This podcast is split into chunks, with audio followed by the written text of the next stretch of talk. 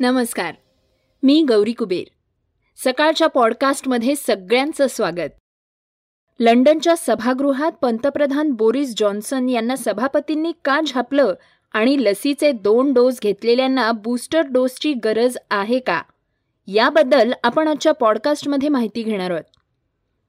Porn star Mia खलिफानं ती घटस्फोट घेत असल्याचं सांगत एक पोस्ट सोशल केली आहे तर शवागरातल्या फ्रीजमध्ये ठेवलेली एक व्यक्ती जिवंत कशी झाली हेही आपण ऐकणार आहोत. देवेंद्र फडणवीसांनी अमरावतीच्या हिंसाचारावर काय म्हटलंय ते पाहायचंय. तर सुरुवात करूयात आजच्या पहिल्या एक्सप्लेनर स्टोरीनं. फोन आणि इंटरनेटमुळे जग जवळ आलंय. अगदी एका क्लिकवर आपल्याला हवी ती माहिती मिळते. त्यामुळे मोबाईल सतत डोळ्यांसमोर असतो. तो नसेल तर लॅपटॉप किंवा टॅबलेटचा वापर सुरूच असतो. पण या सततच्या वापरानं येणाऱ्या काळात डोळ्यांचे आजार वाढणार आहेत. त्यामुळे दृष्टीवर परिणाम होऊन या काळात चष्मा वापरणाऱ्यांचं प्रमाण झपाट्यानं वाढणार आहे. संशोधकांच्या मते दोन हजार पन्नास पर्यंत जगातल्या निम्म्या लोकसंख्येला चष्मा लागणार आहे. याबद्दल द लॅन्सेट डिजिटल हेल्थ जर्नलनं एक अहवाल प्रकाशित केलाय.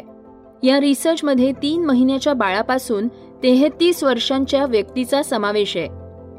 संशोधनात सहभागी असलेल्या एंग्लिया रस्किन युनिव्हर्सिटीच्या नेत्रविज्ञान विभागाचे प्रोफेसर रुपर्ट बॉन यांनी हा अभ्यास केलाय. त्यांच्या म्हणण्यानुसार फोन आणि टॅबलेटच्या अतिवापरामुळे लोकांची दृष्टी कमी होण्याचा धोका वाढतोय. यामध्ये मायोपिया तीस टक्क्यांनी वाढल्याचं त्यांनी सांगितलंय. जे लोक अति प्रमाणात फोन कम्प्युटरचा वापर करतात त्यांमध्ये हा धोका ऐंशी टक्क्यांनी वाढतो. द लँडसेट डिजिटल हेल्थ जर्नलमध्ये प्रकाशित झालेल्या पेपरनुसार संशोधकांनी स्मार्ट डिव्हाइसच्या वापरामुळे डोळ्यांवर काय परिणाम होऊ शकतो हे शोधून काढण्यासाठी तीन हजारापेक्षा जास्त लोकांचा अभ्यास केलाय. इंग्लिया रस्किन युनिव्हर्सिटीच्या नेत्रविज्ञान विभागाचे प्रोफेसर रुपर्ट बॉन यांच्यासह सेंटर फॉर आय रिसर्च ऑस्ट्रेलियातील तज्ज्ञांचाही संशोधनात सहभाग होता. इंग्लिया रस्किन युनिव्हर्सिटीच्या म्हणण्यानुसार लॉकडाऊनमुळे जगातील लोकांचा स्क्रीन टाईम वाढलाय. त्याचा थेट परिणाम डोळ्यांच्या आयुष्यावर झालाय. लहान मुलांच्या डोळ्यावर सर्वाधिक परिणाम झालाय.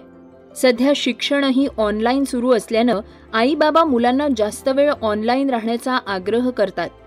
संशोधनात मिळालेल्या आकड्यांनुसारमध्ये राहणाऱ्या तीनपैकी एका व्यक्तीवर याचा परिणाम झालाय. स्क्रीन टाईम वाढल्याचा सर्वात जास्त प्रभाव भारतासह आशियातल्या लोकांच्या डोळ्यांवर सर्वात जास्त होईल.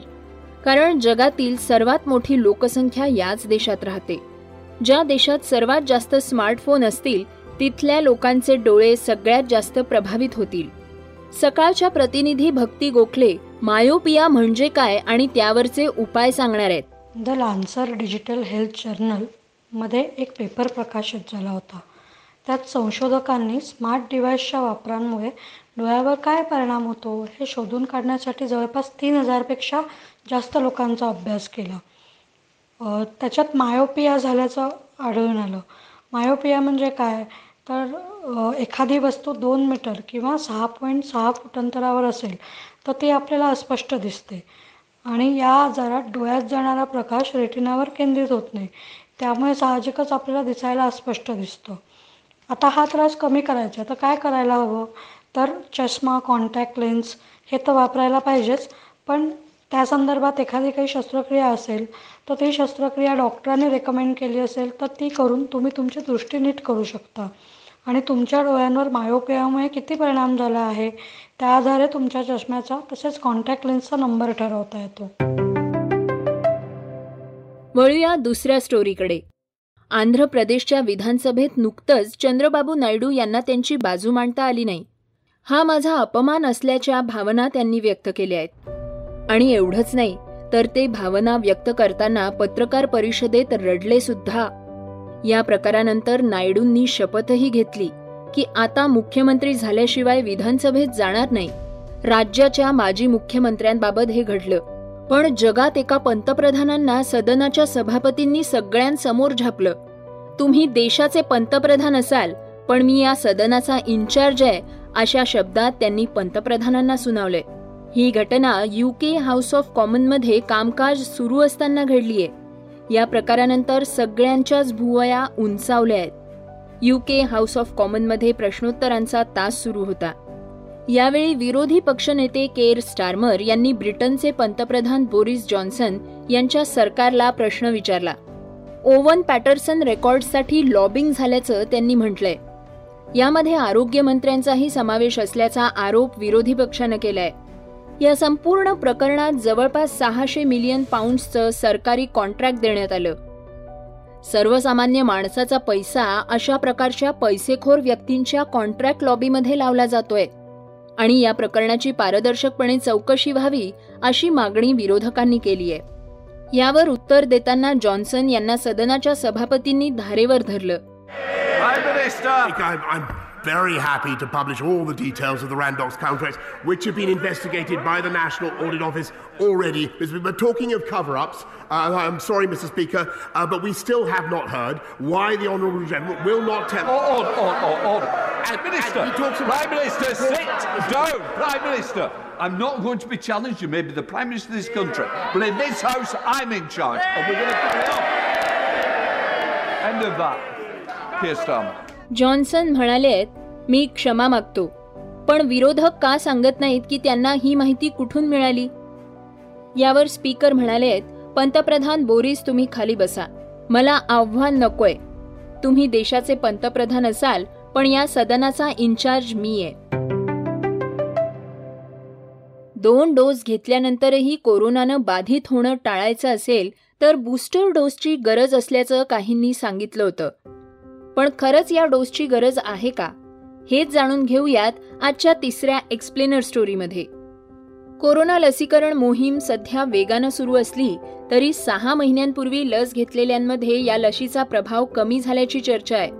त्यामुळे आता तिसऱ्या अर्थात बूस्टर डोसची गरज असल्याचीही चर्चा सुरू झाली आहे मात्र आय सी एम आरनं यावर स्पष्टीकरण देताना सध्या तरी बूस्टर डोसची आवश्यकता नसल्याचं स्पष्ट केलंय. सध्या दोन डोस घेणाऱ्यांची संख्या ऐंशी टक्क्यांपर्यंत नेणं हे आपलं प्राधान्य आहे. असं आय सी एम आरचे वरिष्ठ संशोधक समीरन पांडा म्हणाले आहेत. सध्या तरी देशांतर्गत वैज्ञानिक अभ्यास बूस्टर डोसची आवश्यकता असल्याचं अधोरेखित करत नाही. सध्या तरी सार्वजनिक लसीकरण हा आपला प्राधान्याचा कार्यक्रम आहे असं ते म्हणाले आहेत. अनेक लोकांना पहिला डोस मिळणं अजून बाकी आहे. तरी भारतानं या टप्प्यावर बूस्टर डोस देण्याचा विचार केला पाहिजे. असुरक्षित लोक ज्यांना गंभीर आजार आहेत अशा रुग्णांना आणखी एका लसीचा डोस अर्थात बूस्टर डोस देण्यासाठी विचार केला जाऊ शकतो असं इम्युनॉलॉजिस्ट विनिता बाळ म्हणाल्या आहेत. देशात दोन्ही डोस पूर्ण झालेल्यांची संख्या खूपच कमी आहे. वर्षभरापासून सुरू असलेलं लसीकरण अजूनही सुरूच. आहे काही ठिकाणी लसीकरण केंद्रांवर लोक जात नसल्याचं चित्र आहे. त्यामुळे सगळ्यांचे दोन डोस पूर्ण करणं आव्हानात्मक आहे. ते झाल्यावर बूस्टर डोसचा विचार होईल असं मत तज्ज्ञांनी मांडलंय. श्रोत्यांनो आता जाणून घेऊयात वेगवान घडामोडी. अभिनेत्री कंगना राणौत सध्या वादग्रस्त वक्तव्यामुळे चर्चेत आलीये. पण याच विधानांमुळे आता तिच्या अडचणीत वाढ होऊ शकते. कारण कंगना काही दिवसांपूर्वी शीख समुदायाच्या विरोधात वादग्रस्त बोलली होती. सगळा शीख समुदाय हा खालिस्थानी झाल्याचं तिनं म्हटलं. माजी पंतप्रधान इंदिरा गांधी यांनी त्यांना बुटाखाली डासांसारखं चिरडल्याचंही तिनं सांगितलं. यामुळेच कंगनाच्या विरोधात गुन्हा नोंदवण्यात आलाय. या कॉन्ट्रोवर्सीला जन्म देऊन कंगनानं शीख समुदायाचा रोष अंगावर घेतलाय. ॲडल्ट फिल्म इंडस्ट्रीतील बरेचदा चर्चेत असलेलं नाव म्हणजे मिया खलिफा. आधी पॉनस्टार असलेली आणि नंतर स्पोर्ट्स कमेंटेटर म्हणून करिअर करणाऱ्या मियानं लग्नानंतर काही दिवसातच घटस्फोटाचा निर्णय घेतलाय. पती रॉबर्ट सॅडबर्गशी घटस्फोट घेण्याचा निर्णय तिनं इन्स्टाग्रामवरून पोस्ट केलाय. बारा जून दोन हजार वीसला तिनं रॉबर्टशी लग्नगाठ बांधली असल्याची माहिती दिली होती. पण वर्षभरातच दोघांनी वेगळं होण्याचं ठरवलंय. इन्स्टाग्रामवर पोस्ट लिहिल्यानंतर मियानं या पोस्ट खालीच्या कमेंट्स बंद करून ठेवल्या आहेत. व्यवसायानं शेफ असलेला तिचा पती सँडबर्ग यांनी मित्रमंडळी आणि कुटुंबियांसोबत लग्नाच्या अनेक योजना आखल्या होत्या. त्यांनी दोन हजार एकोणवीसला एंगेजमेंट केली. तर दोन हजार वीसमध्ये त्यांचा जंगी लग्नाचा कार्यक्रम होणार होता. पण कोरोनामुळे त्यांना घरच्या घरी साधेपणानं लग्न करावं लागलं. या लग्नाचं एक मोठं रिसेप्शन लवकरच दिलं जाईल. असं ती वारंवार सांगत होती. पण शेवटी वर्षभराच्या संसारानंतर घटस्फोटाचा निर्णय जाहीर केलाय. पंतप्रधान नरेंद्र मोदी यांनी कृषी कायदे मागे घेण्याची नुकतीच घोषणा केली. यानंतर आता हा प्रस्ताव चोवीस नोव्हेंबरला केंद्रीय कॅबिनेटमध्ये सादर होणार आहे. यावेळी कृषी कायदे अधिकृतरित्या मागे घेण्यावर चर्चा होऊन त्याला मंजुरी मिळण्याची शक्यता आहे. यानंतर येत्या हिवाळी अधिवेशनात तिन्ही कायद्यांना अधिकृतरित्या मागे घेण्याची प्रक्रिया सुरू होईल. शेतकऱ्यांनी केलेल्या आंदोलनाला मोठं यश मिळालं. वर्षभरापासून दिल्लीच्या सीमेवर मागण्यांसाठी लढणाऱ्या शेतकऱ्यांनी अधिकृतरित्या घोषणा झाल्यानंतर आंदोलन मागे घेणार असल्याचं सांगितलंय.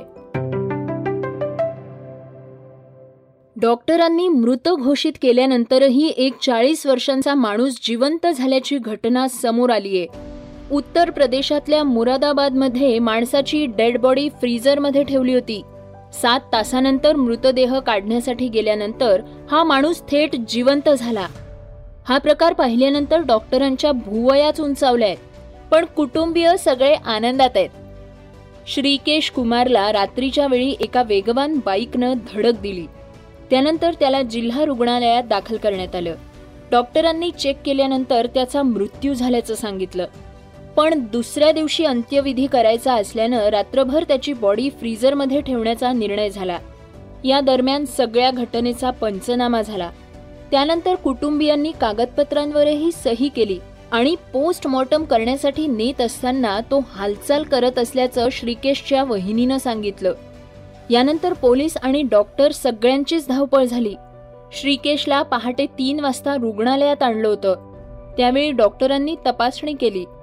पण श्रीकेशच्या हृदयाचे ठोके पूर्णपणे बंद असल्यानं डॉक्टरांनी त्याला मृत घोषित केलं.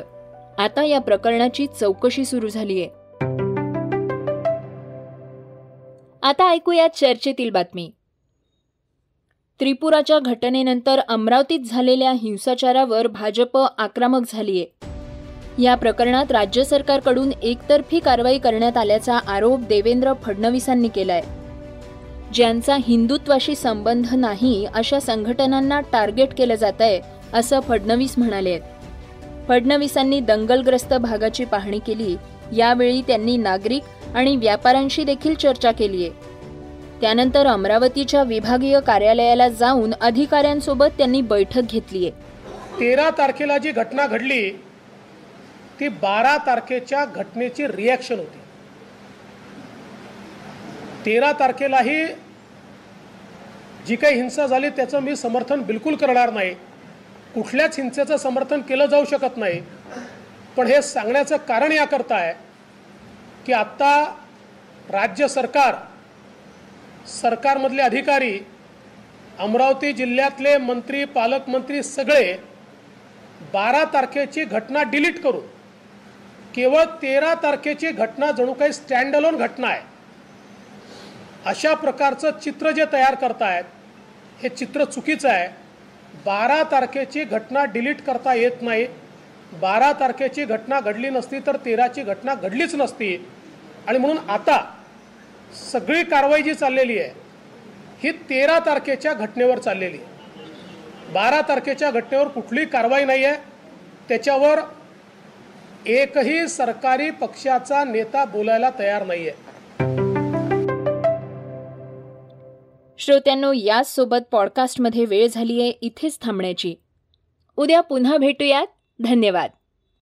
रिसर्च आणि स्क्रिप्ट ओंकार वाबळे.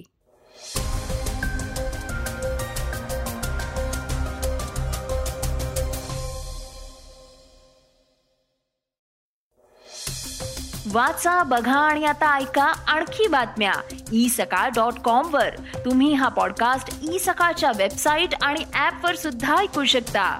विसरू नका या पॉडकास्टला आपल्या आवडीच्या पॉडकास्ट ऍप वर सबस्क्राईब किंवा फॉलो करायला.